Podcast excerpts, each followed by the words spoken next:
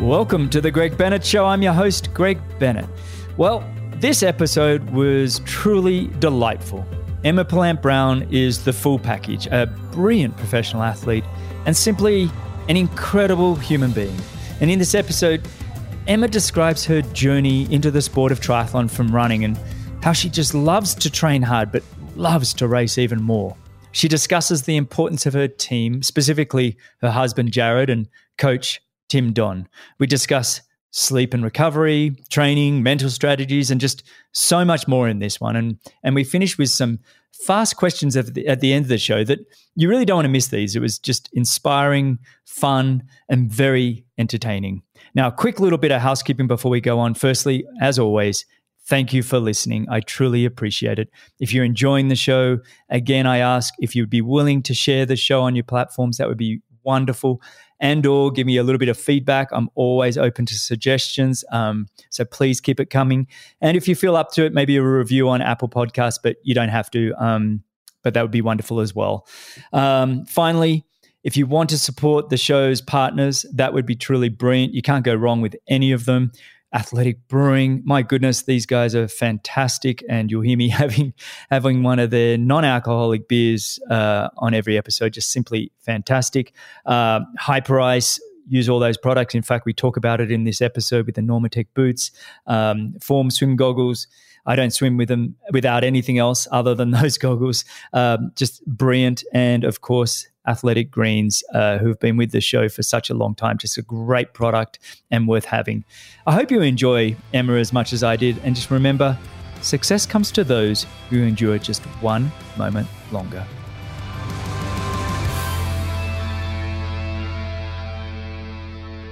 A quick mention of the show's partners. These are all great companies and products that I use daily. If you want to support the show, you'd be doing me a massive favor by supporting these brands.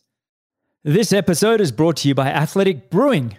Anyone will tell you that I'm someone who loves to have a beer, and there's always a beer in the fridge for me and or guests that pop in. But with kids, my work, and just my overall health, I, I, I can't and I don't drink often. I can't afford to not be on my game, and, and I simply don't like the foggy feeling I get by drinking alcohol. So I've tried non-alcoholic beers, but I guess I'm a bit of a beer snob because none of them have measured up to a real craft beer experience that I like.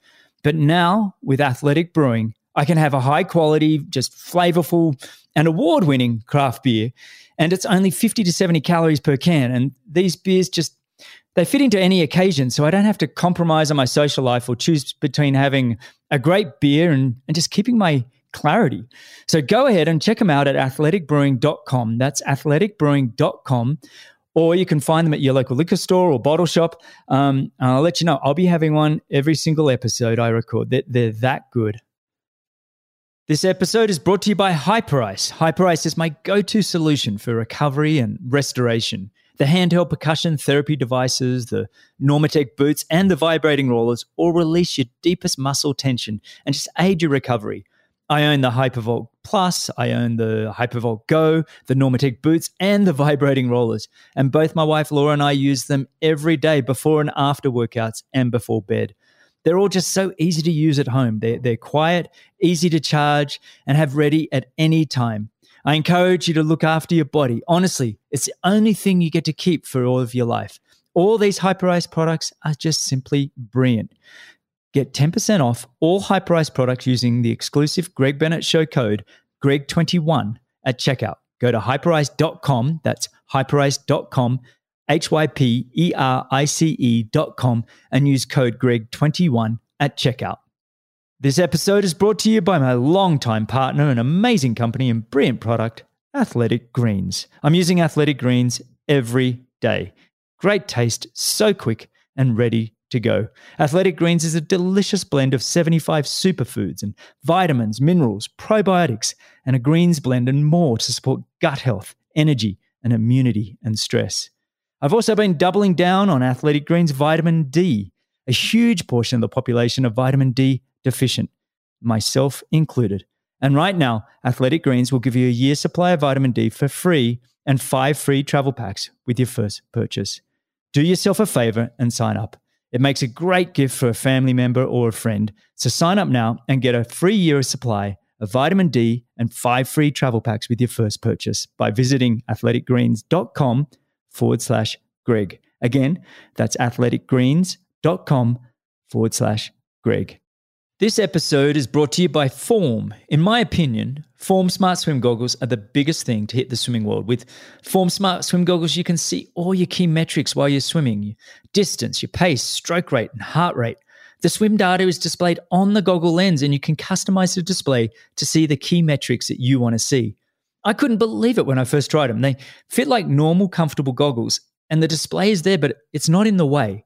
I consciously look at the lens to see my stroke rate and my pace and my heart rate and distance. If you're a pool swimmer or an open water swimmer, I encourage you to check these goggles out. Please go to formswim.com forward slash Greg. Again, that is formswim.com forward slash Greg and get $15 off the Form Smart Swim goggles at checkout or use code Greg2021 at checkout. All right, today I'm joined in the studio by one of the greatest prospects to hit the world of triathlon. An exceptional runner, she just missed the Great Britain Olympic team for the 1500 and 5K at both Beijing and London Olympics. And then in her short time as a professional triathlete, she's finished second at the Ironman 70.3 World Championships, won two duathlon world titles, and won 17 Ironman 70.3s. She has developed her swim and bike to the point that she has no weaknesses, and she continues to improve. Her momentum is building. I have zero doubt I am speaking with the next great champion of the sport of triathlon. I'm honored that she would take time out of a busy schedule to sit and chat with me. So, welcome to my studio. And thanks for joining me on the Greg Bennett Show. Emma Pallant Browne, how are you? Wow, what an introduction. yeah, I was uh no, was not expecting that. Thank you so much. It's it's great to be here in yeah, such a lovely place and um yeah, for a nice chat. Yeah, well you're welcome and it, it has been I mean everything I said up there it's been you know, I've watched you from afar for many years. Just keep on improving like I said in there. It's just like to the point now when I watch you race, you're that minute behind in the swim from some of the great swimmers of the world. I mean, and your bike is sometimes even more powerful than your run. Is that how it feels to you? Yeah, I think um, probably only recently um, this year have I had a little bit more confidence in um, my ability uh, in the swim and bike. I've, I've always thought, yeah, I'm a runner coming into the sport, and I've, I've always seen myself as a runner doing triathlon. And I think this year, um, yeah, things are coming together well, and and um, I'm definitely more confident. I, I, know my swim's always got progress uh, to, happen, um, which makes it exciting. But with my bike, I, I definitely have a lot more confidence. Yeah, well, you can tell that you're working at it. And we met, what was that, two weeks ago after you just won uh, uh Boulder 70.3. And our good friends, uh, Tio and Rinny, had a big party, a post race party for everyone who raced. Uh, we celebrated your win. And I kind of went up to you. I don't know if you remember, but I, I felt like a little bit of a groupie, a little bit of a fan. I'm like, oh, hi, I, I, I'm Greg. Do you remember? was that what? It, did I come across that way? no, not at all. I was kind of um, yeah. So Rinny had uh, um, invited us at the the awards. Um, so I, I, felt a bit geeky there in kind of still my race attire and with my sponsored T-shirt on and everything. I did notice that um, actually. You had your sponsored T-shirt on it. I'm like, wow, she's really yeah. really doing. she's proud.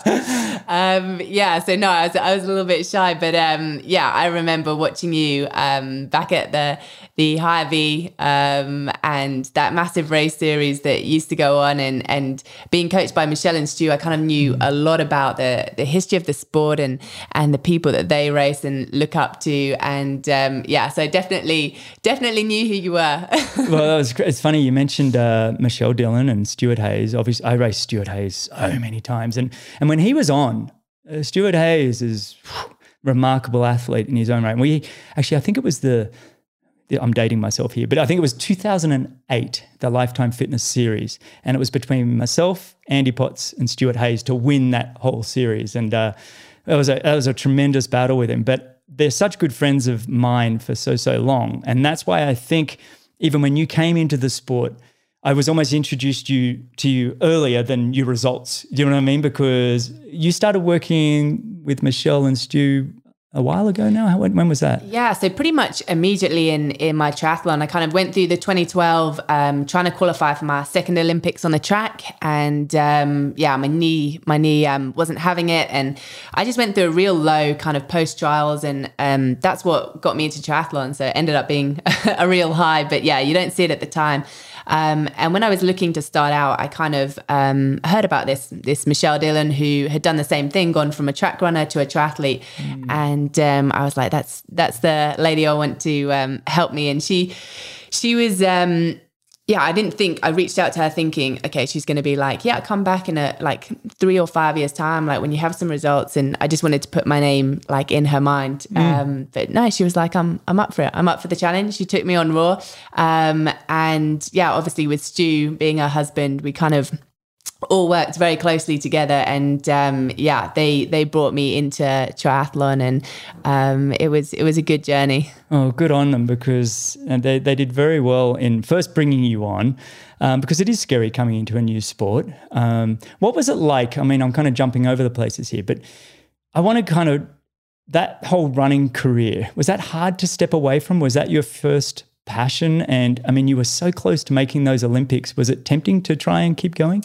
yeah definitely and i, I think the way that i first saw it was that the, the triathlon was going to be the break that i needed like the year out or whatever from running um, just to give me that mental stepping back of because every time i was coming back from the knee injury I was then overtraining again and mm. I'd just go straight back in into it breaking down. So I thought, okay, if I give it a year supplementing the swimming and biking, but with a goal, like that will keep me committed enough to then be able to go back to running mm. um, the year after. So it was never like um, originally going to be a career move. Um, mm. I always thought my my destiny was to be a runner, um, and yeah, but triathlon is addictive. Like I mm-hmm. really fell in love with it. For that person that just loves to train all the time, and suddenly I was doing way more training than than I was. I, I kind of um, I felt like a full time athlete. Mm-hmm. Whereas mm-hmm. as a runner, I was struggling with. I actually went to work as a physiotherapist because I just struggled with that that lifestyle of training once in the morning and then kicking around for the day and training in the evening. Um, so yeah, I, I kind of guess I fell into triathlon, but then I couldn't fall out of it. Yeah, and, and had you thought when you were coming into triathlon, was it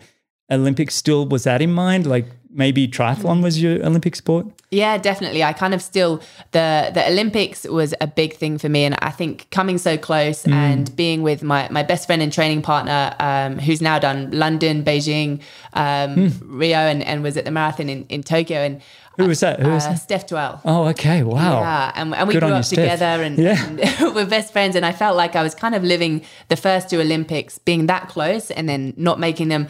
I kind of felt like I still lived it through her and, mm. and training with her up to that but then I just never quite had the feeling of of then competing there, and that was still like so hungry in my mind. And so yeah, I went straight to ITU to to try and get um that Olympic kind of feel. which is which is all swim focused though, so it's a big step, right? I mean, yes. it's like if you can't swim in ITU, oh, it's brutal, it was, right? Yeah, and and there was many a time I would run into transition and I had no problem finding my bike because it was like the only one there. Um, but, but Michelle was super pumped. Like every single time, she'd be like, "Hey, this is making you a strong biker. Like you're a strong biker." yeah, so, yeah, um, that's true. Yeah, it was character building. But also the British team in triathlon. When you, I mean, now we look at Georgia Taylor Brown and Jessica Learmonth and, and Sophie Coldwell. I mean, the names of the women, the British Olympic women's team, I mean, and the men to uh, to some degree.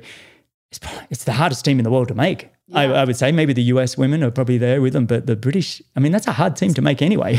Yeah, and and the girls in there, so also Beth Potter, Non Stanford. Oh yes, of course. I'm missing a yeah. lot of names. Vicky Holland. Yeah. We could go on and on. We really on. could. Yeah. And um, those two I ran with when we like me and uh, Non were in the GB Junior cross country teams together, and so I had a feel off her kind of what it would, and she'd be like, yeah, yeah, you can improve your swimming, um, but I was never quite the swimming standard. Those girls kind of still swam pretty competitively when they were younger. Mm. Um, so it's amazing to see what they're doing now. So it, it's not impossible to go uh, the full way in the ITU, but yeah, that British team is strong. Mm. And, and, I just want one more thing on this while we're here. How close were you when you say I was close to 08 and 12? I mean, what are we talking? Were you? Yeah, so I'd say uh, Beijing was probably the closest. I kind of um, I got that 1500 meter qualifying time, and um, in Great Britain they have where the trials the they take the top two in the trials if they have the time, the, mm. the top two in the seniors. Um, but the senior trials clashed with the junior world champs. Um, and Great Britain decided to take me and Steph to the junior world champs instead um, and said, battle it out. And if one of you gets a medal, you can get the third spot um, for the Olympics. Oh. So uh, we battled it out. Um, and it was a tough week because we were best friends. We oh. decided not to room Whoa. together. Um, and she ended up winning. I came third. So they got two medals. But yeah, obviously, um, Steph took that third space. But I was so like, it was a win-win situation. Like if you couldn't go, your best friend to go, it would kind of yeah. Oh, that's brutal. I'm sorry. I know that's. I mean, you, you have a great perspective of it, and I think that's lovely. But but ouch, right? I mean, that's really and and it's like it would have been nice just to have you all battle it out at the actual senior trials, right? I mean, yeah, yeah, and and it's hard that thing of yeah, you look at a, a junior world medal and like it's awesome, it's great, but it is that next level of st- and and it's that tough thing. I think that's why they have the under twenty three age category now because it's that tough thing of when does a junior race the seniors? Like, do you want them to follow that progression? Are you going to get people leaping in like too early to the seniors and blow up their career? Like, mm, is it mm. is it longevity? Or is it an opportunity that they won't get again? It's it's a it's a tough one. Yeah, and then so then that was really close, and then London hometown Olympics. Yeah, yeah, and I think it's that thing of after Beijing, I, I was so fired up, and that that's probably what led to my knee injury. I just I did I overtrained. I'll We've all done hands. it. We've yeah. all done it. I know I know the feeling. Um, and unfortunately, it happened again in in uh, the yeah in triathlon. I, I've done the same thing. I kind of in 2017 when I came second at the worlds. I was then so pumped up because I was second in the world, but Daniela put like seven minutes into me um, to be that far ahead. And and the same thing, I was like, what's she doing that I'm not? Um, is it Ironman? Like, do I need to double my training? Um, and it's those, I think it's those near misses that sometimes if you haven't got the right control, they just fire you up that little bit too much. And mm-hmm. yeah, I'd say 2012, I, it, it, the writing was on the wall. I was kind of all the time leading into there. I was on off. Like I, I won the um, European cross country off cross training. Like I hardly ran, just wow. off the rower and off cycling. Wow. And, um, so yeah, I think I was I was definitely at the end of like what my body could hold up to by then. I, I truly think you're one of the most purebred athletes we've had come into the sport. I mean, your resume pre triathlon is really quite extraordinary. I'm, I'm, I'm racking my brain to think who else has come across with that kind of performances on the European and world stage. It's really phenomenal. I mean, uh, and, and then now watching you, it seems to me every year just this 10% improvement, you know? And maybe that's after 2017 and having a few hiccups, you're now getting more patient and more just okay don't go for too much just a little bit more each year is that the way it feels to you yeah definitely and, and i also feel so yeah i could write down that there have been so many changes that w- we made in that kind of it probably came about with the covid year um, yeah. just really taking a step back and having to think about okay how was i going to change strategy and and there are so many things but um yeah the the first thing deciding not to do an ironman this year i think has has really helped that yeah. because um 2018 2019 I was trying to do everything. Mm. Um, and a lot of people out there can. Like you look at Daniela, she can smash both. Mm. And um, yeah, just for me, I think I just needed that focus. Um, and yeah, there've been a lot of changes. yeah, so tell us, let's move on to that. Um, actually, let's crack open a beer. Well, you have oh, an athletic yes. brewing. What have I got? I've got the Free Wave Hazy IPA. This is one of my favorites, actually. What have you got? Okay, I know.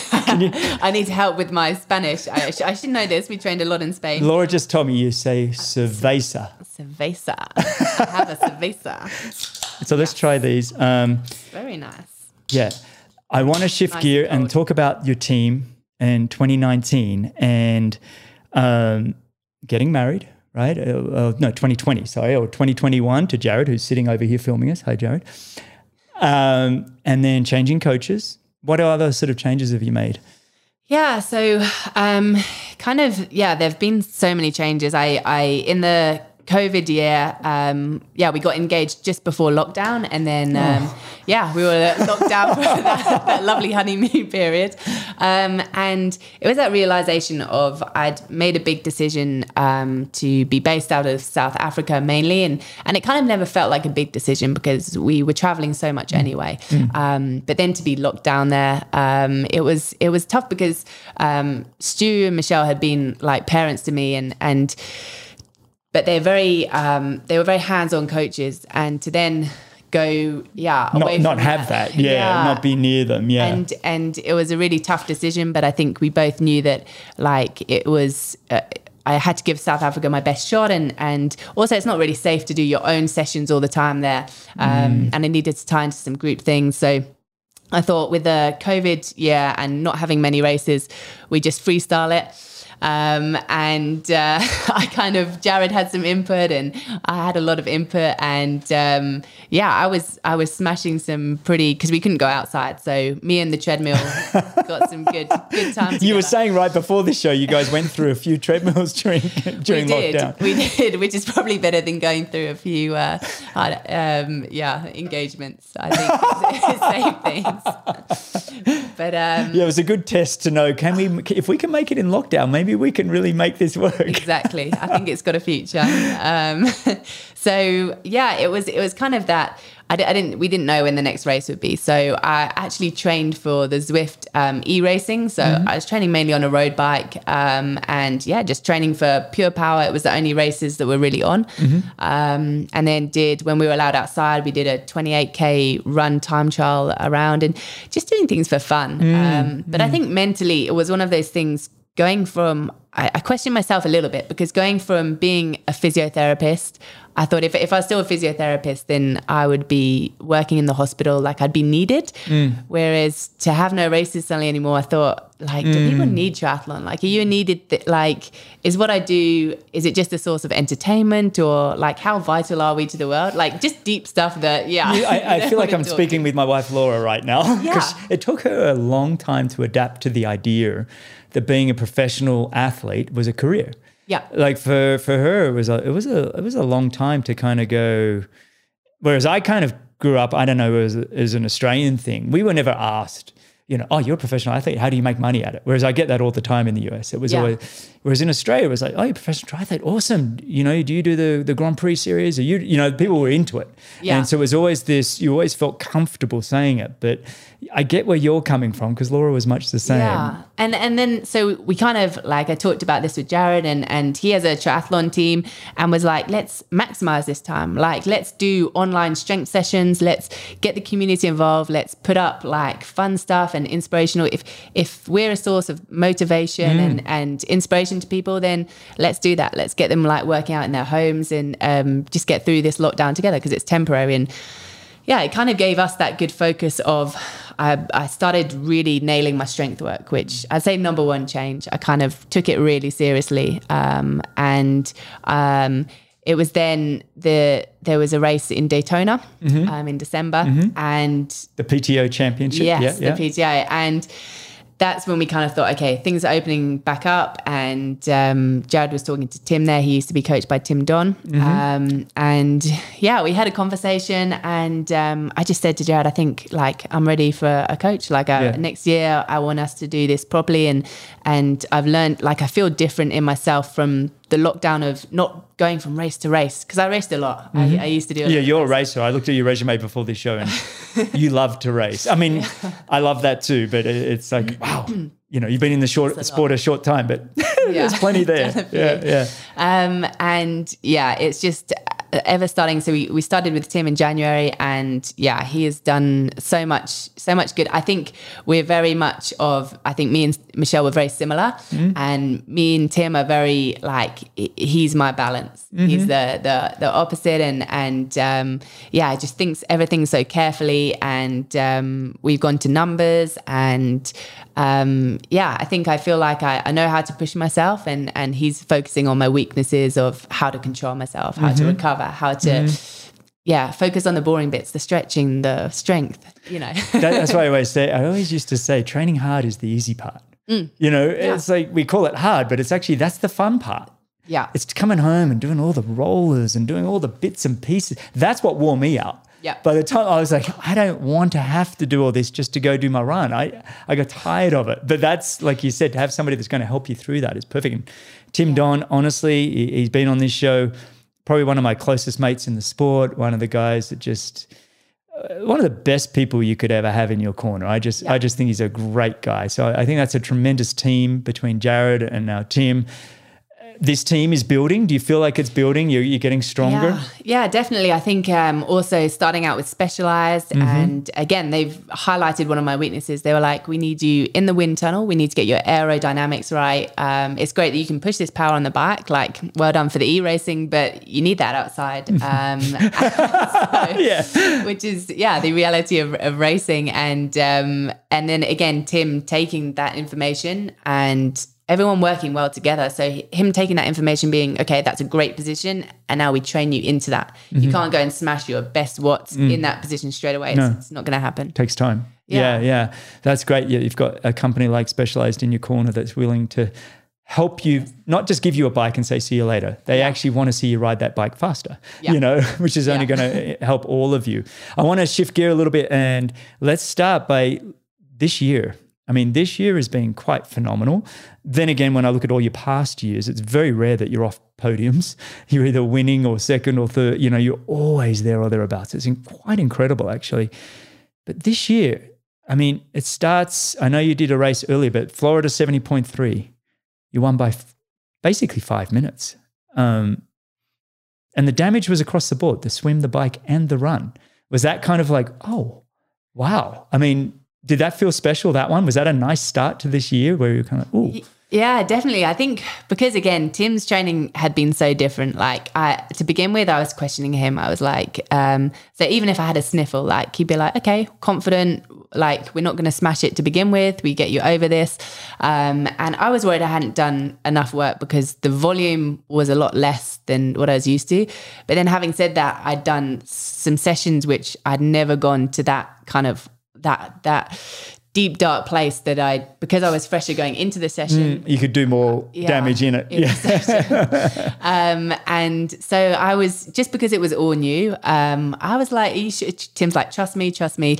And then we were looking at races because we definitely wanted to do St George um, before the Worlds. Mm-hmm. Um, and he was like, well, there's you, you might as well go out for more than one race. Um, there's one in Florida, and he's like, but then the humidity. So I fainted at Kona. I don't have a good track record with with the humidity, and um, that was a bit concerning. So yeah, to be able to come away with that race. Um, and again, Tim gave me a really clear strategy. He's like, if you're feeling faint, if you feel funny at all on the run, you slow down and you walk the aid stations. And I was like, no ways. Like, I'm not going to walk in a race. like, this is ridiculous. And then I started, yeah, I was blowing a little bit after kind of 5K into the run. I was like, shoo, what? That's a tough run in Florida. That those hills, it's are. not. It's not flat.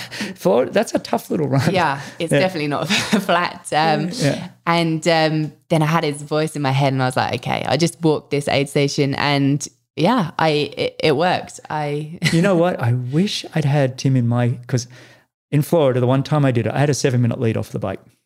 I smashed him. Oh, I was angry. Arr. So rather than going, okay, now pace this run, I'm like, oh, I'm going to win this by a mile. You know, my ego kicked in. I should have checked it a long time ago. And I, like you, passed out with about a K to go. And I actually did get home, but I had to sit down on a curb and I ended up finishing second. But my point is, is that humidity and when you're not used to it or you do go too hard, too deep, it can take you out, can't it? And you suddenly go, hang on, I felt okay 2K ago, and now I'm in a dark place. yeah. Yeah. and and I think that was the warning that Tim gave me. Is like when you go past that, there's no way back. So No. rather, Yeah. don't even get near that point. Yeah, don't even look over the edge. Yeah. yeah. It's not worth it. a quick mini break to remind you of the show's incredible partners. You can get 10% off all Hyperice products using the exclusive Greg Bennett Show discount code GREG21 at checkout. Go to hyperice.com and use code GREG21. A quick reminder to do yourself a favor and sign up to Athletic Greens. Athletic Greens also makes a great gift for any family member or friend. So sign up now and get a free year supply of vitamin D and five free travel packs with your first purchase by visiting athleticgreens.com forward slash Greg. Again, that's athleticgreens.com forward slash Greg.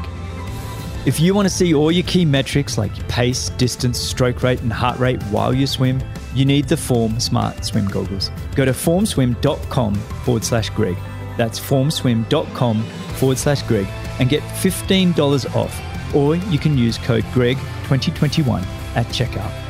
If you enjoy a beer but want to keep your clarity, stay on your game, then you have to try Athletic Brewing. I was just simply blown away by how good they taste. Just a true craft beer. Go check them out at athleticbrewing.com. That's athleticbrewing.com.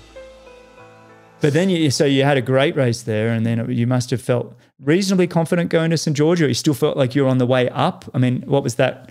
Yeah, like? um, and then it was the the recovery after, um, and the same thing. Like normally, I would come across the line and be like, "Yeah, let's let's celebrate, let's have a good time, let's whatever." And I was like, "Ooh, like this is taking a little bit out of me. And Tim straight like, okay, 20 minute window, you got your protein, you drink, like straight away think about the next race. Mm-hmm. Um, and this made me, yeah, feel quite professional. Jaryd was flying out for St. George. So, um, met him um, over there and i think again having that time before the like i love to know a course um, mm-hmm. and so having that was probably yeah almost two weeks before the race that we were out there um, which yeah, just really got like comfortable with the it's course. a beautiful part of the world, isn't it? St. So George, nice. Utah. Oh, really and they nice. really put on a great race. I really, it's a wonderful yeah. part. Yeah. Yeah. And, and great for training. It was so easy to train. We just signed yeah. up to a gym. We had the outdoor pool. Mm-hmm. Um, and yeah, we're doing all the riding on the course. So it was, it was perfect. Yeah. And so then St. George itself, Daniela Ryf,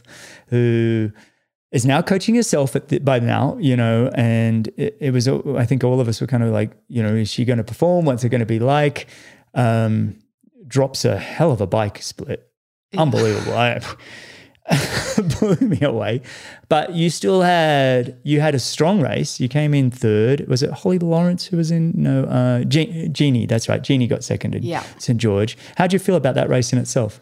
Yeah, I think I think there was a real mix of emotions. I kind of I had a really solid swim. I was in a group mm. and um, got onto the bike, and I felt like again it, it was a race strategy that Tim because normally I hang back a bit. Like I watch the other girls and I think okay, I, like I'm confident in my run. Like I never normally take on the bike, whereas he's like, okay, here's your watts like stick to these watts and like just stick to aero and do your own thing. Mm. um, and yeah so i went out of transition and i felt like no one was coming with me and um, i just got on with it and and started passing people.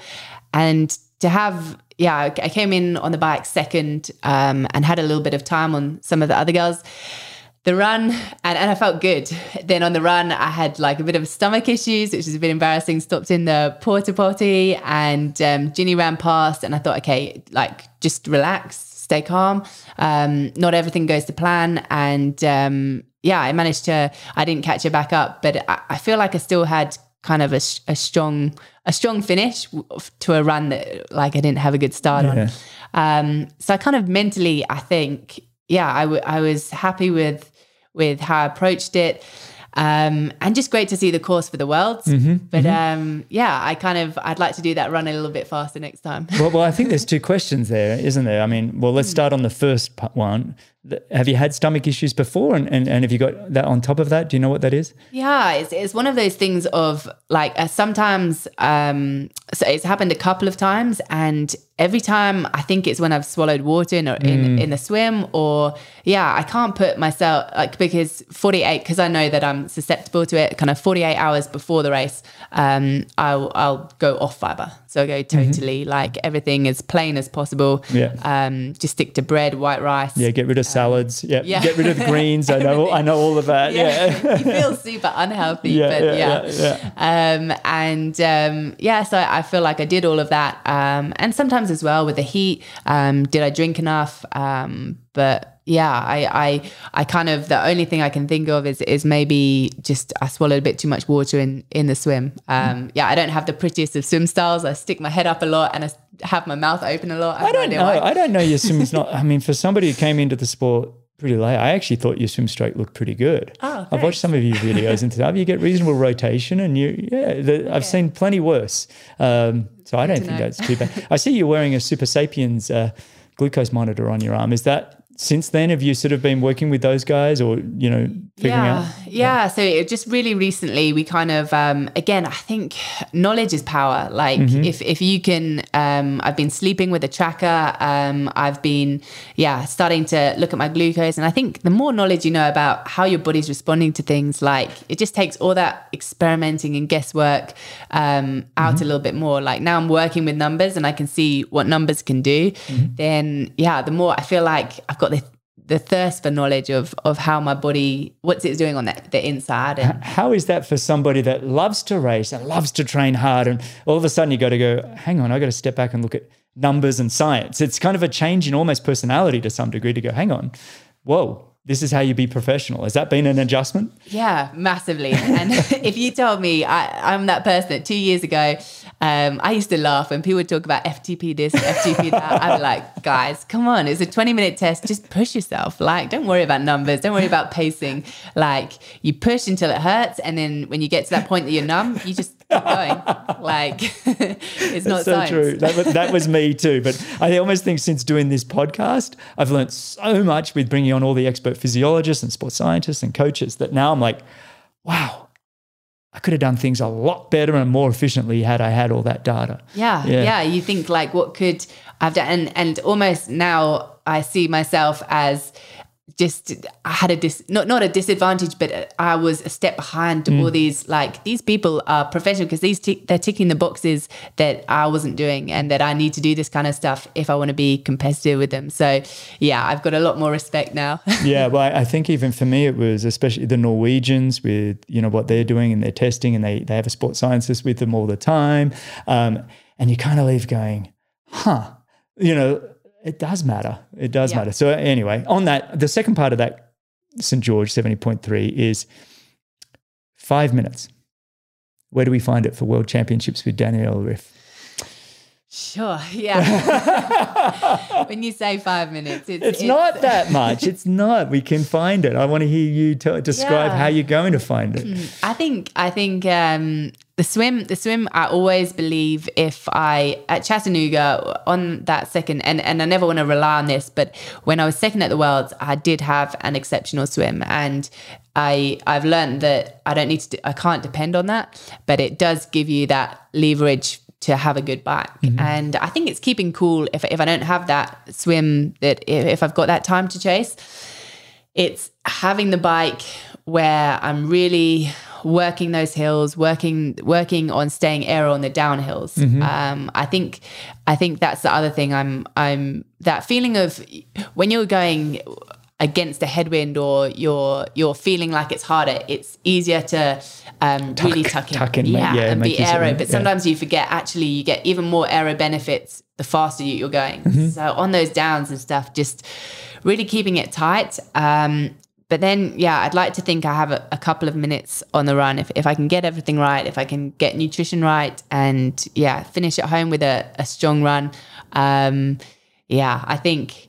I think it's it's going to be exciting. It's going to be such a big field as well. It'll be very different. What, what what kind of super bouncy shoes are you in for the run? Because they seem to matter these days. Yes, they definitely do. I'm in the uh, Hoka, the the carbon rockets. Mhm, Perfect. So, yeah, yeah, they feel pretty. I mean, I've been looking at some of your splits more recently.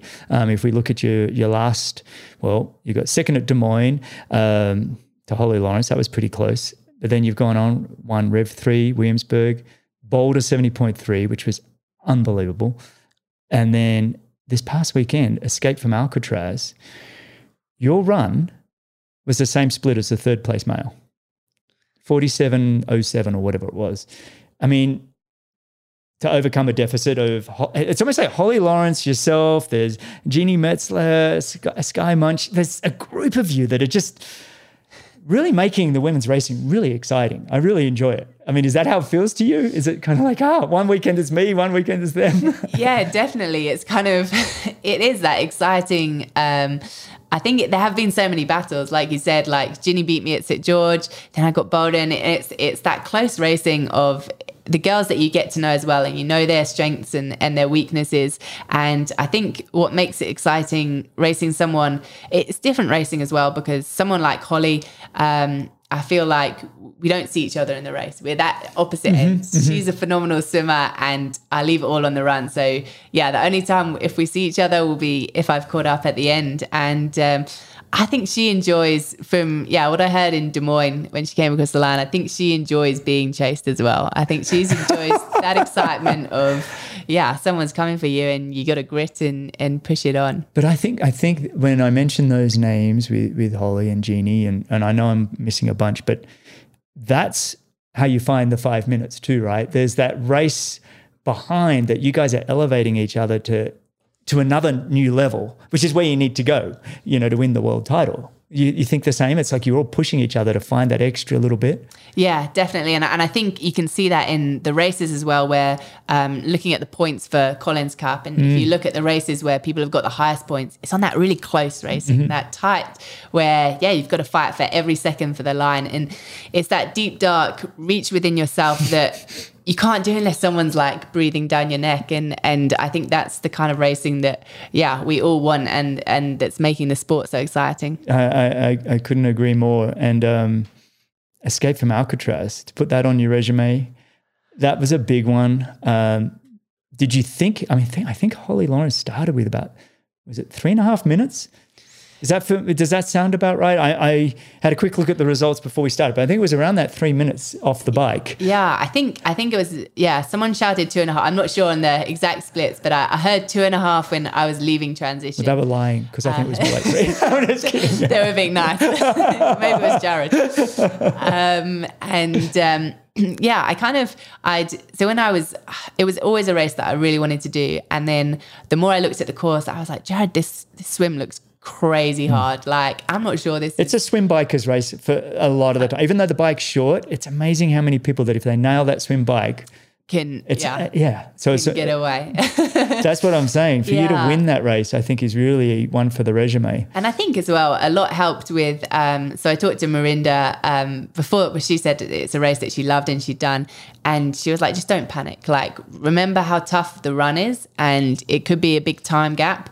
But it's also a, a, long run in terms of time just because the run is so hard. Mm. Um, so if you're willing to dig deep, then then you've got a chance. And I did actually, as I was leaving transition, I had that in my mind of, yeah, just run as fast as you can, and you never know like what you can make up. Yeah, well, congrats, and and like I went through, I, I went through those last few races pretty quick. I didn't mean to speed through it because there were just some phenomenal performances. Um, Boulder seventy point three. I, I want to just quickly touch on that one again. You actually had the fastest bike split there. Yeah, I, I, um, I mean, we're talking Taylor Knibb. I know she wasn't fully dialed in for time trialing, and, and no discredit to Taylor because phenomenal athlete and incredible biker, but yeah, yeah, yeah. And I felt like that was a bit of a tactical um, kind of race. And again, like I feel like every race has been so different this year. From like Florida out on my front, uh, on my own in, uh, at the front, and then this race was a real I knew that Ginny would be roughly where the race was at, and I knew she knows the course and she trains with Taylor. So I thought if I can get up to Ginny, and if she's really then pushing hard and we're going to work together, then that means she's worried about Taylor, and like to kind of take her lead on on the bike a little bit, um, and also knowing how strong a runner she was.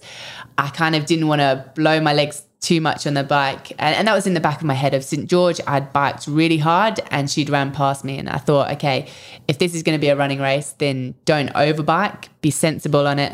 Um, and yeah, I started off way faster on the bike than I, I finished. Um, and coming into transition with her, um, I knew that it would be we'd have a good chance as well if we were working together on the run to to close it a little bit quicker to Taylor. Mm. Um, but I didn't know what. Yeah, I was amazed by Taylor's bike. Mm. well, she's she's such a capable athlete. I think we're going to uh, be seeing Taylor Knibb over this next 10 years just keep getting better and better. I mean, she Definitely. is the real deal. Yeah. 100%. And um, I mean, you rode a 211.58. I mean, that's really good. Happy with that. and then and then still backed it up with a 117 run. My goodness, these numbers are just getting I'm glad I'm retired. I'd be getting I'd be getting chicked every weekend. Anyway, and there'd be nothing wrong with that because they're very good. Um, let's move on. This this show is going to be well, this episode is going to be um, the Monday after Collins Cup. We're recording the Friday, what seven eight days out. Eight days out. So you must leave soon. Yeah, Monday. Okay, Yeah. you leave Monday. I, I, I hope I'm leaving Tuesday. My passport, I just found out was expired. Oh, deep breath. Deep breath. Stay calm. Tim says don't panic. Uh, um, so, what are you thinking? What are your predictions for this Collins Cup? I mean, you've been put on the team. The European women are just unbelievable, unbelievable team. It really is. Yeah, yeah, and and I think it's it's yeah the girl like for example Holly that I've had this nice battle with so far, and now suddenly she's a teammate. Um, it's a cool dynamic to kind of go into. Um, I think it's so exciting, like the first of its kind, and as well you're. I think there'll be a race within a race. I, I think you don't necessarily want a a weaker like I think it will be in an athlete's best interest to have um, to get selected with another athlete that is close to them racing. So you mm-hmm. can both push each other to fast times. I think times might have some bonus mm-hmm. points in there mm-hmm. Um, so i think yeah it's keeping fingers crossed for that that thursday draw um, and that the the draws will be exciting and and get some fast racing going I, sh- I should explain to listeners that don't know. So the Collins Cup is, like you said, it's a new format, a new format of racing, and basically we have Team Europe, Team USA, and, and Team Internationals all competing against each other in teams. There's six men and six women on each team. But what we do is we have match racing, a bit like the Ryder Cup in golf, where we match one woman from each region of the world, or Europe, USA, and, and internationals, and one man, and they basically we get 12 races of three. Um, so it's going to be extraordinary. But the way the points are done is if you win, you get a couple, I can't remember the points, actual breakdown, but then there's also points for time break. So if you beat somebody by two minutes, you get half a point more. By four minutes, a full point, and and um, by six minutes, one and a half points. And this is where the each team has captains, you know, past elite athletes, world champions, and that kind of thing, that have to sit down and decide who's going to race who and each body every every team gets to select first once and then everybody else sort of follows on and when I had Sam Long on the show last week, he was like, "Oh, I want Jan Frodeno," you know, and I was like, "Okay, okay, I get it, I get it." He wants he wants a hit at the goat before he retires, and it's Yeah. that kind of thing. Just give me a chance, give me a chance, and I love that enthusiasm. But I said to him, "Look, as a if I was your team captain, if Jan's the greatest, I'm probably putting my weakest up against him. If he's a guy that's definitely, I'm sure I don't want to lose the extra time points. I still want somebody that could get close to him. Yeah. But I said, Sam, you're probably, I mean, the, the US men have a lot of really strong men, but I'd want you to try and beat up on one of the European men that might be more of an Ironman athlete or something, not so specific to the 70.3. On all of that, okay, there's my long winded explanation, and I hope that made any sense. But on that, is there anybody that you'd love to race against, or in particular, have you thought about that, or is it just kind of whoever I get, I get? um yeah i think um Remember that we're recording this. This will be aired, this will be aired the Monday after. So Yeah, that's fine. I can say all my tactics. Yeah. Um, yeah. So Justin Metzler actually tagged me in a post the other day that said, I want to see Ginny go on a head to head with uh, Jackie Hering and Emma. Um, let's have an exciting run race. And I was like, yeah, I think that would be exciting. Yeah, So, yeah. yeah. We'd maybe all come together on the bike and then it could be, could be cool. I, I, I just I'm looking at some of these names here. I mean, the the, the European women: Daniela Ryf, Anne Haug, Lucy Charles Barclay, Holly Lawrence, Katrina Matthews, Emma Pallant Browne. There's no weakness in that. I actually think I'm going to put it out there, and because it's a Monday after the race, let's see if I get the prediction right. I think the winning factor in on these teams is that European women's squad. Not to discredit the international women and the US women. I just think that team of six. Uh, I don't think. I think the men are good in the European men. Definitely good. We got a lot of world type champions there. But women, you think the same? Yeah. It's up so- to you, girls. girls, I should say women. I don't want to get in trouble, but you are. You women have to If you show your form, Yeah, looks pretty and good. It's taken me all season to even get into the team. So I fought hard for that. Yeah, that Yeah. is those girls. Uh, yeah, didn't let up an inch, and and it's it's almost like again, it's that funny dynamic of these are girls you're fighting for for a place in the team, Yeah. but then when you're in there, you're you're a team. You're and now you're together. number seven in the world. Did you realize that you're number seven on the PTO World Rankings? That's definitely moved up. Isn't that what I extraordinary? was. Yeah, I mean, but to make the team, that's what you had to do. yeah, yeah. I mean, that's unreal. Uh, I just, I'm really looking forward to it. I'm praying my passport comes through and I can see you over there and be announcing, but it, it will. I've, I've lined up an appointment everywhere. Don't panic. Okay, but let's. Um, we, we've talked a lot about this year, um, and that was fantastic. But let's rewind the clock a little bit. Um, we did talk about you getting into running, but I want to even go a step further. When did you sort of find your passion for just endurance sports? Was that something you grew up with in your family? Or? Yeah, I think um, it was one of those things. Like we have a super supportive mum. Um, she's she's actually a doctor um, and just a real like mum's mum. She was she was a family of four girls, and her mum was like an awesome mum, and she always wanted to be a mum. And it doesn't matter how busy her day was, she'd still then take my brother to ballet, my sister to a cello lesson, and then me to running. And she just yeah, she made it kind of so accessible for me to do whatever I want. And and I think people were a bit like, okay, why's why's the boy doing ballet and the girl doing running and playing mm. football? And she's like, it's what they want to do. Of course. And she's just that that mum that was super supportive of of whatever we wanted to do. And um, I wasn't the most attentive at school, and she found that if she took me to a sports club before and after school, then I was a lot better behaved at school. No, so. that resonates with a lot of us. yeah, Win-win. Um, and yeah, I think she always believed that that um, yeah, as long as I was happy, then then that was great. And and I just love to move. I love to play everything and anything. And um, it was kind of yeah, the running that I just had a really good running coach that said you, you could you could be good, but you've got to give up all these other sports. You can't be doing like ten things a week and and mm. wanting to go and race and and beat girls that um yeah are focusing on running. And like it, it hadn't really crossed my mind, and I was like, oh, but I enjoy everything. And it was only and I was only probably about twelve years old, but um yeah, he he was he was like. He, just had belief in me and wow. um, yeah i kind of went straight just gave everything at that qu- quite early on were, you competitive with with your siblings, or were they non-competitive? you were competitive, but were they competitive on the other end? so my mum always says that the first time that I raced cross country, uh, and my sister, like she she would just join in, like she was for the social. If her friends were doing it, she'd do it. But the first time that we actually had to race together, and I beat her, then she said, "Actually, mum, I don't want to do this."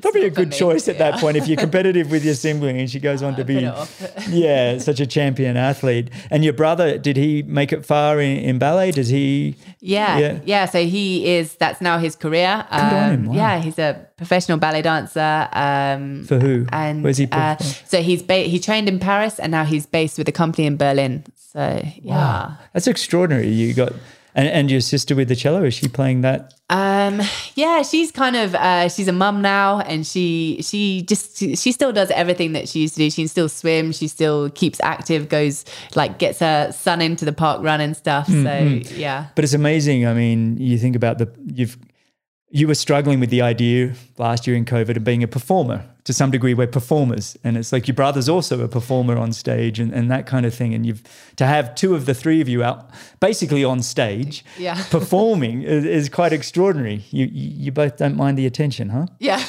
clearly not. clearly not. And so, um, when did you sort of realize in in the running side of things that you this could be something that I'm reasonably good at. Was it 12 years of age? Did it start to happen pretty quickly? Yeah, I think I think just that kind of obsessive addictive nature of if I was doing something I, I wanted to do it properly and and if this was the only thing I was doing, like I would take myself off for morning runs and yeah, run with my dad and the dog and we'd always have a sprint finish at the end and he definitely I got my competitive side from him. He yeah. would, he wouldn't let up an inch. He taught me how to lose. Did he really? Yeah. Oh, what a great daddy. I always think about that now that I'm a dad. I'm like, how much am I meant to allow them to win versus, you know, like. yeah. Well, in his book, not at all. Yeah.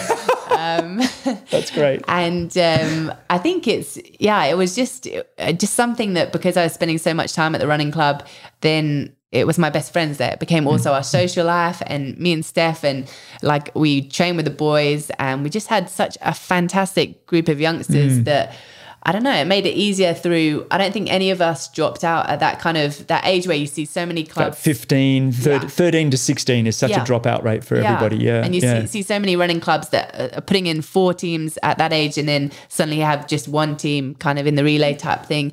Um, and we just, we were just like a really strong, fun group. Yeah. Yeah. That's fantastic. But you went on, you said you, you went on to study then. You still went to university. Was that always on the cards or was it kind of like, oh, I just want to go and be a professional athlete? Yeah, I think that was that was my mum's influence for sure. She was kind of very much of the like do what you love, but it, what happens if you get injured? Mm. What happens? Um, and and I got I got good grades and um, I think it was also the fact. So my brother, he was he was a smart one in the family. He got really good grades, and when he decided just to do ballet, um, and she was a little bit like, yeah, you, you, I think you should have a degree, but still let him choose just to do ballet. Whereas with me, I kind of knew I could juggle the two. And actually going to university, you kind of, it helps your track and field. You mm-hmm. have those good coaches. And um, so I didn't see it as a, a negative thing to my running. Um, and I always wanted to be a doctor like her, but I, I fainted at the sight of blood. So. Didn't work. so physiotherapy so, was like we could still work on the human body without having to go inside the human body as much. Yeah. Exactly. Yeah. Exactly. Yeah, yeah. Oh, I like that. Would you ever go back? Would you ever do you think beyond triathlon? I mean, you're still so young, but would you do that as a career? I, th- I think it's one of those things that in physiotherapy, uh, I felt like people come to you as, as a last resort and and they want they want you to fix them and, and this is very general but mm-hmm. but but it's more like yeah rather than when you give exercises and you give it's not because they really want to do it whereas as a coach i find people come to you because they really want to do it mm. and i've actually enjoyed that so much more of yeah people coming to you and wanting training i think yeah, I, I, see myself more as a triathlon coach than coaching. But having the physio background, Craig Alexander is also a physio. Do you know oh, Crowie? Yes. Yeah, we always talk about that. And um, now I spoke to him the other day, and he said, "No, I'm quite happy to be a stay-at-home dad and let Neri work." So yeah. Did you hear that, Jaryd? Yeah. Did you? Jaryd's over here in the corner saying, "Hang on, what?" uh, so let's let's shift gear a little bit, um, and let's talk about your training that you're doing now, if if you can share as much as you can. Um, you said it's reduced a little bit from what you used to, but what sort of hours a week and um, you know, swimming, biking, running? How, how much are you weighing all of that up?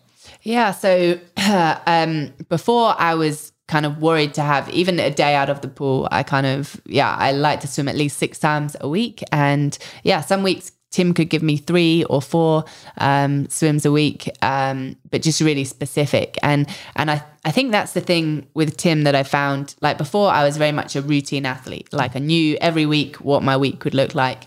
With Tim, I he's periodized things. So we'll have like a running focus in one block, we'll have a mm. bike focus in one block, um, and yeah, a real swim focus. And how that's kind of changed, like I couldn't tell you before the week goes up. You don't know, yeah, yeah, yeah, yeah. That's great. Um, which, yeah, it's kept me guessing, but I've actually really enjoyed it. But some things that have really changed, um, I'd say, even just the difference between going out for a steady run and doing intervals in that steady run. So yeah, he's made me run my easy a lot easier. So mm-hmm. going a lot slower and then an effort within that long run, like faster than I would ever think I would do on a long run.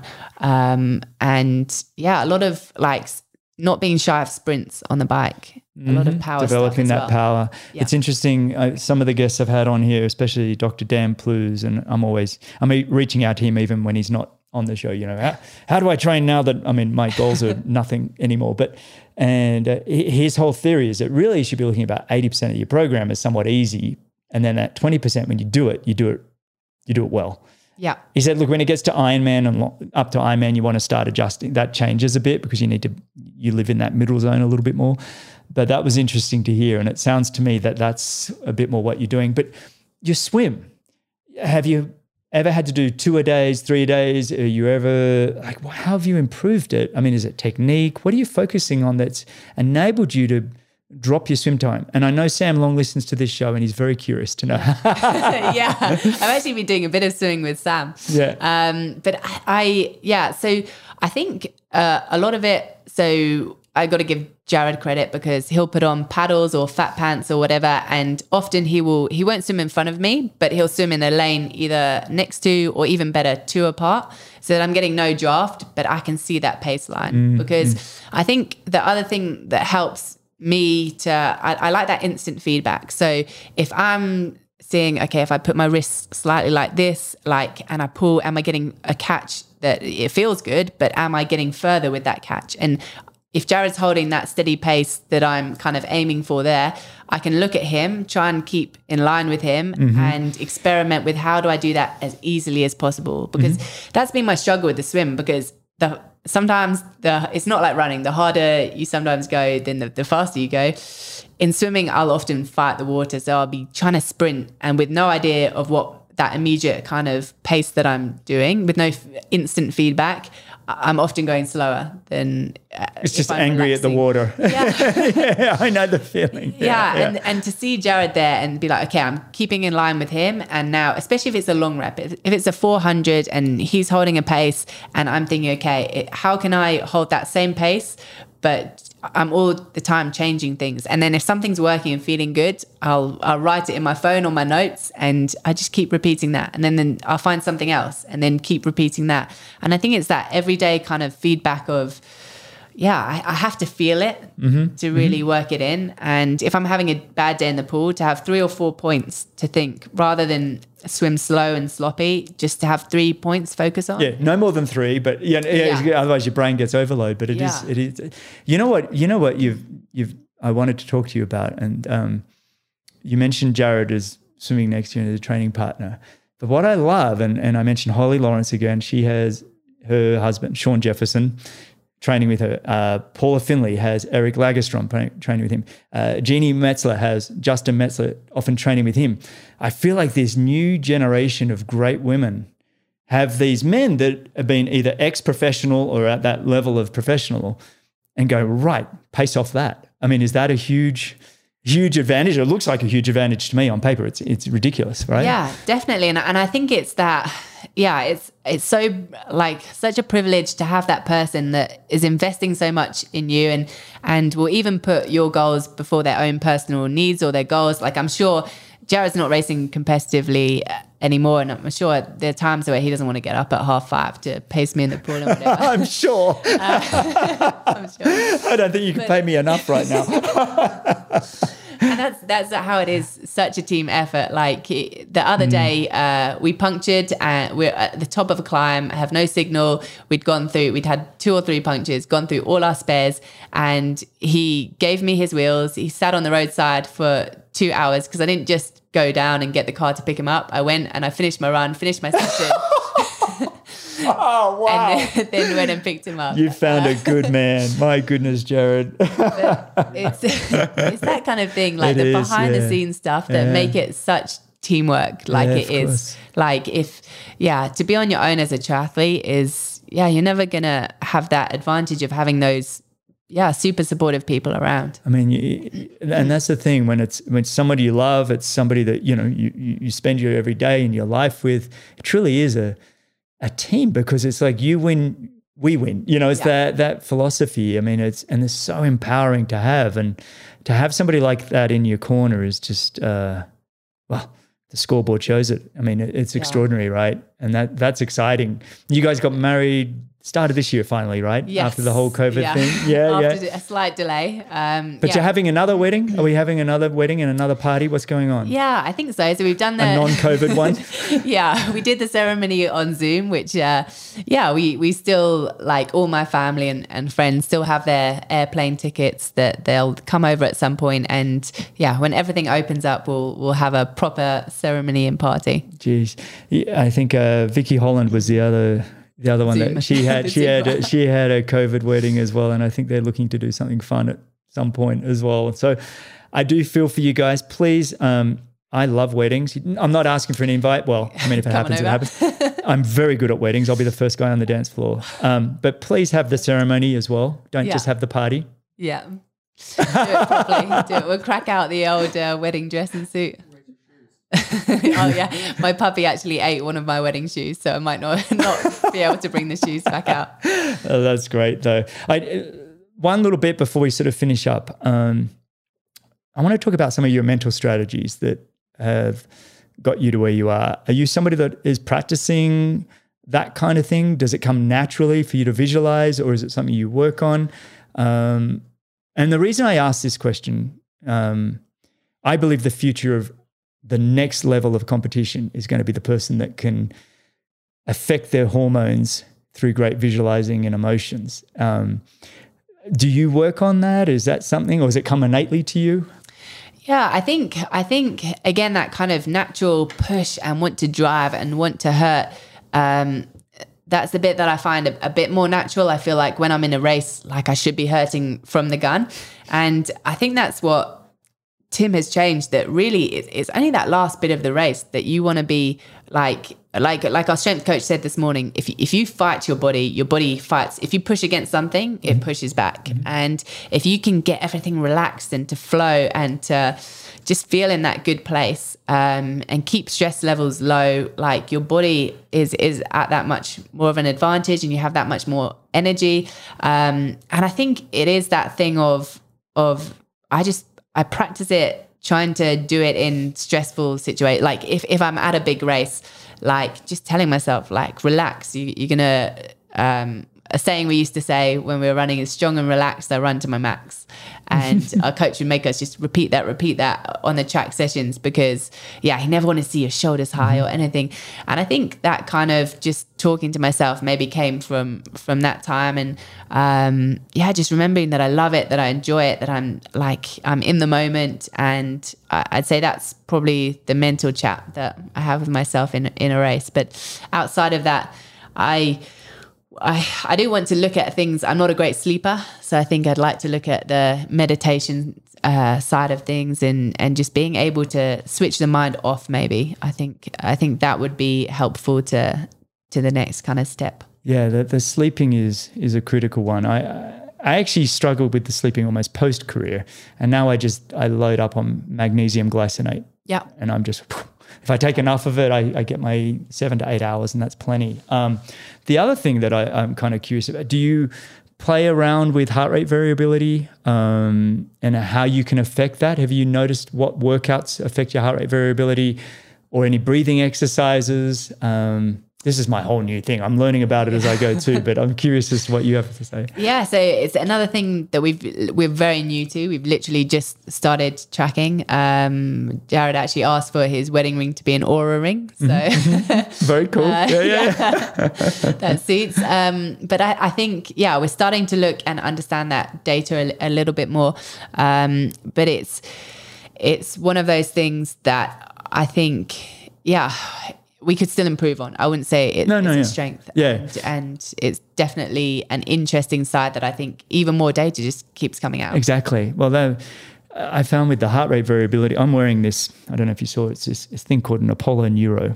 So I had this guy on the show, Dr. Joseph Maroon, fascinating guy, 80 year old neurosurgeon for the Pittsburgh Steelers. And he started talking about this heart rate variability and, oh, Apollo Neuro have this touch, it's a vibration thing that it affects you. Um, and I thought, oh, what's this nonsense? You know, and they're not sponsoring the show or anything, anybody. I just um, want to talk about it for a second.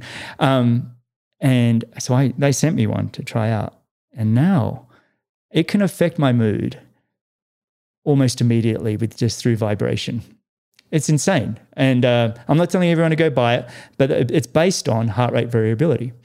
You know, so it can, when your heart rate variability, when your heart rate gets too, variability gets too low, you go into that fight or flight type situation. And you don't want that, you know. Um, you want to have that as varied as possible. And through touch, you know, have you heard when you give somebody a hug, yeah. it can really affect their heart rate, heart rate variability. It's the same kind of thing. So anyway, we'll talk about it after the show because I'm probably boring everybody. But it is something that it, it fascinates me is this heart rate variability that I'm still learning about as well. Yeah, yeah, and I, I think um, something on that I have been looking a lot at heart rate recently is with, like you said, about the breathing. So the breathing mm. exercises with pushing out those lungs and making that gap big there.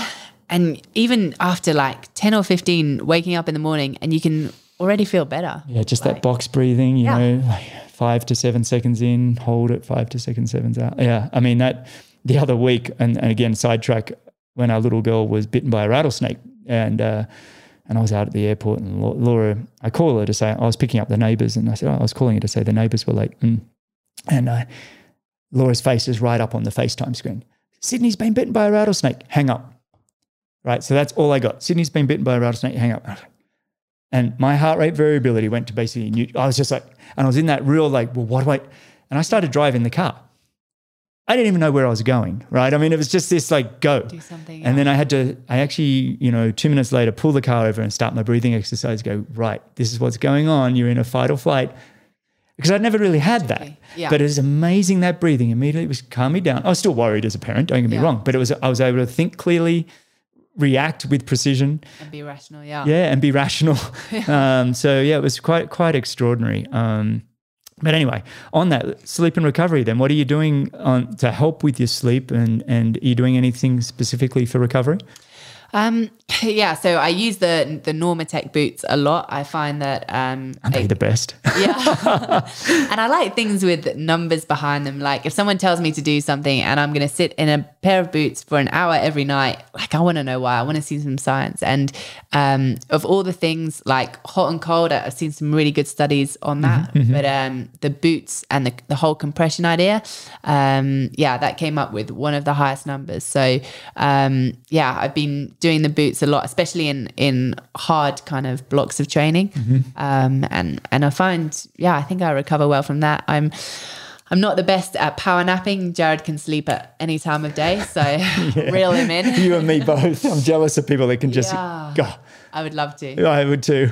I would love to get able to do that. But um and and again, like I remember asking someone a few years ago, like, what is the best thing I can I can do for my recovery? Um and they said it's something that is like free and it's some and it, they really built it up and there's like this thing and and you don't need any equipment and I was thinking what is this thing and he's like and it's sleep it's that, it's that simple What is this best- magic pill? the best yeah, thing for yeah, recovery yeah, yeah.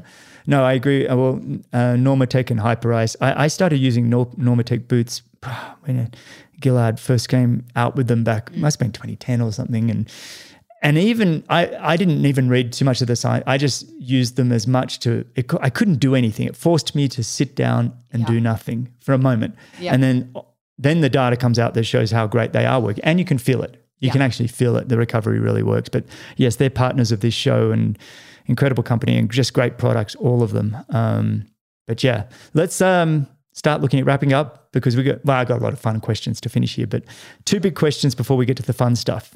okay All right. Okay. Okay. She takes a deep breath. uh, what is one tip you have for people on how to optimize their life? Um, I would say a big one how to optimize your life is is balance. I think I think just being happy with what you do, with the decisions that you make, and also always having.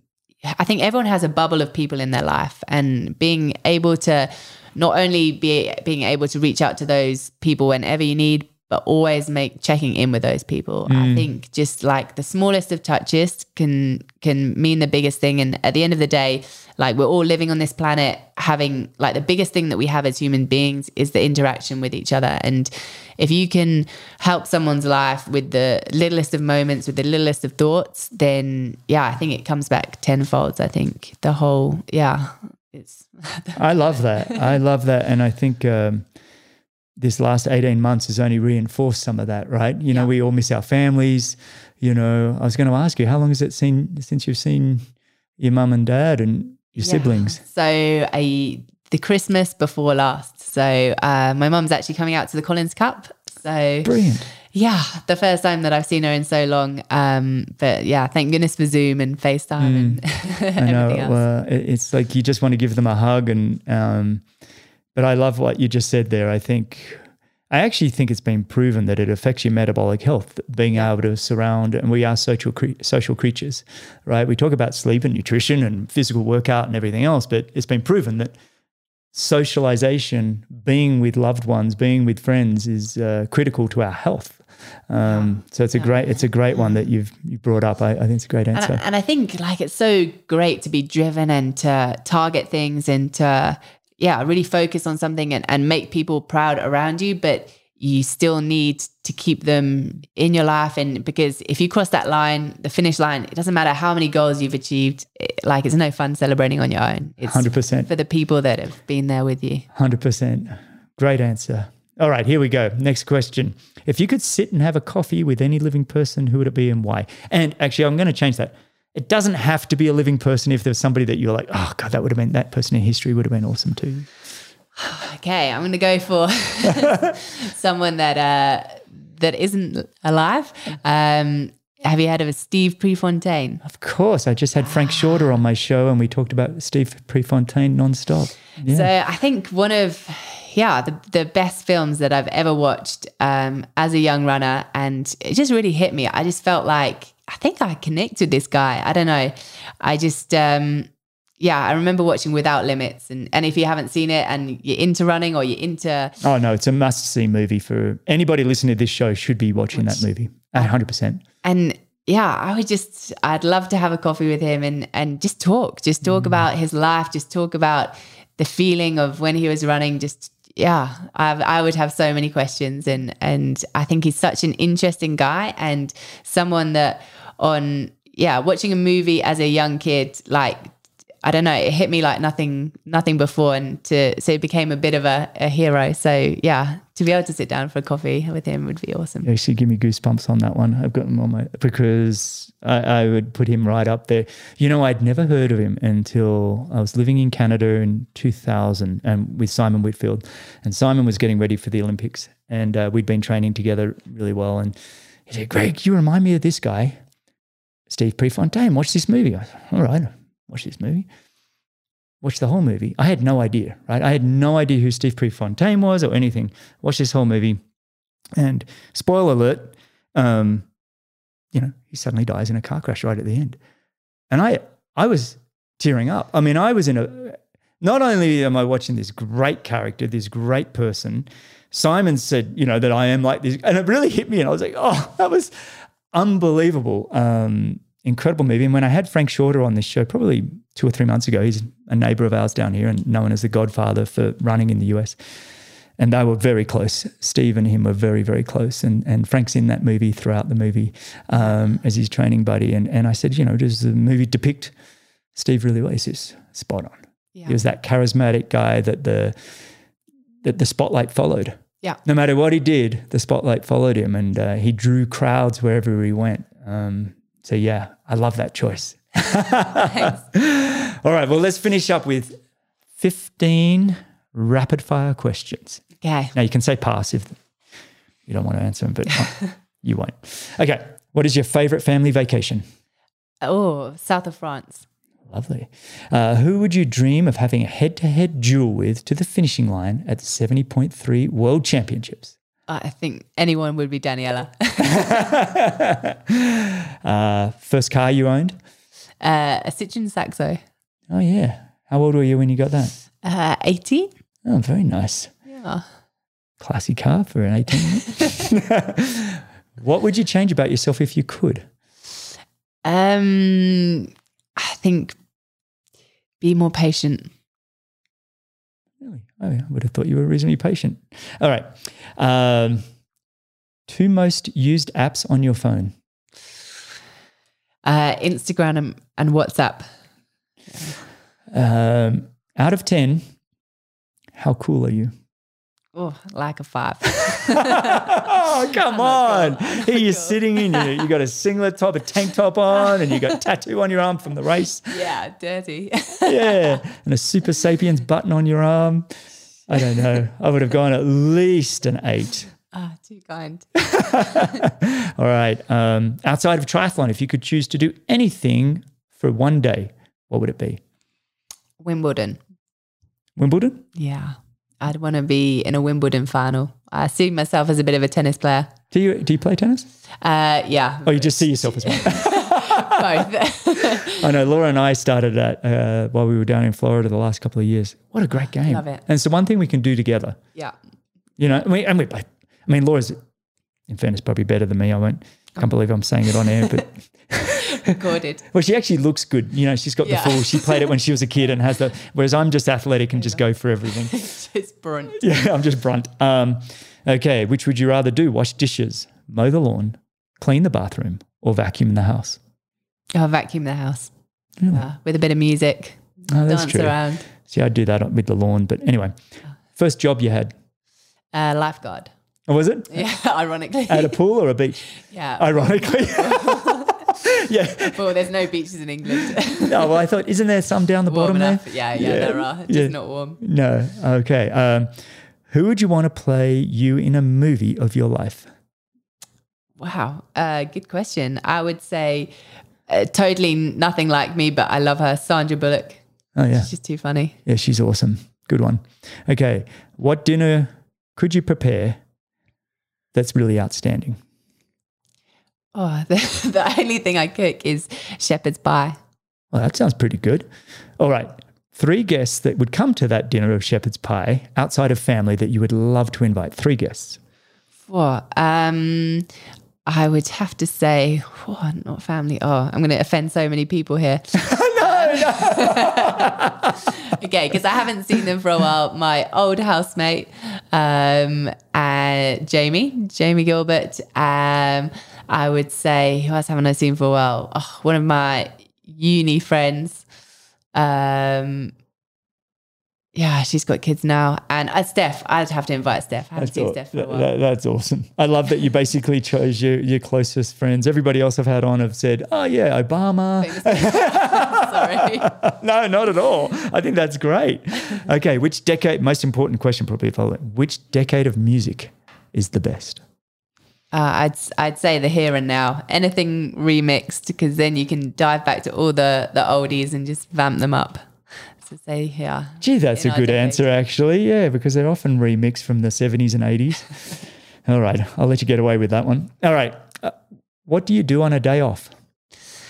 Um, walk the dog, have coffee, bit of yoga. Um, yeah, and all the jobs that we otherwise haven't done. House chores. It, yeah, the boring stuff. okay, where in where is somewhere that you haven't been that you'd like to go? Um, wow, I I was looking forward to going to New Zealand. Hmm. Yeah, but I haven't been. I've, I loved Australia, so I think I'd like. Oh, New Zealand's fantastic, and I'm an Australian saying that, so it must be must be really special. Okay, and um, final question: greatest movie of all time? Yeah, it would it would have to be without limits. Mhm, sure. Prefontaine. We already answered it in the show, yeah. and I think that's a great answer. Okay, so what's next? We have Collins Cup coming up, um, which is yesterday or two days ago when this show comes out, but for Yeah. you right now, it's coming up. And then what else was? And then St George, yeah. Yeah, and that's a that's a Um, year or Um, then yeah, I think so. We go back to South Africa. I'll do some bike races and stuff, and and just wait for some other. I, I still want to race like end Mm. of the year, but um, yeah, we haven't finalized those plans yet. Uh, uh, of course you do. You're a race, Oh, You're a racer. yeah. Yeah, unless we're fit, fitting in 15 races in a year, we really haven't raced, it's not a have we? Yeah, it's not a year. Well, Emma, this has been just absolutely fantastic. I've really enjoyed this. So thank you for coming And I know you've got to pack and get going and all sorts of things. So coming over and just sitting with me has been really special. it's been good fun. Thank Yeah. you so much. Thank you for having me. And everybody, um, thank you for listening. I really appreciate it. And thank you for just sharing the show. That's really fantastic. You can find all the show notes, timestamps, coupon codes, and links at bennettendurance.com forward slash media. All right. Thanks, Emma. That's a wrap. Thank you. Thanks a lot for listening to Be With Champions. If you enjoyed the show, your support would truly be appreciated. You can visit the Be With Champions Patreon page or you can subscribe with your podcast app of choice. Don't miss the next episode, so subscribe and be notified. For show notes, if you want to know more, please visit bennettendurance.com. I'm Phil Liggett, and on behalf of Greg Bennett, here's to the next time, and I hope you will join Greg again very soon.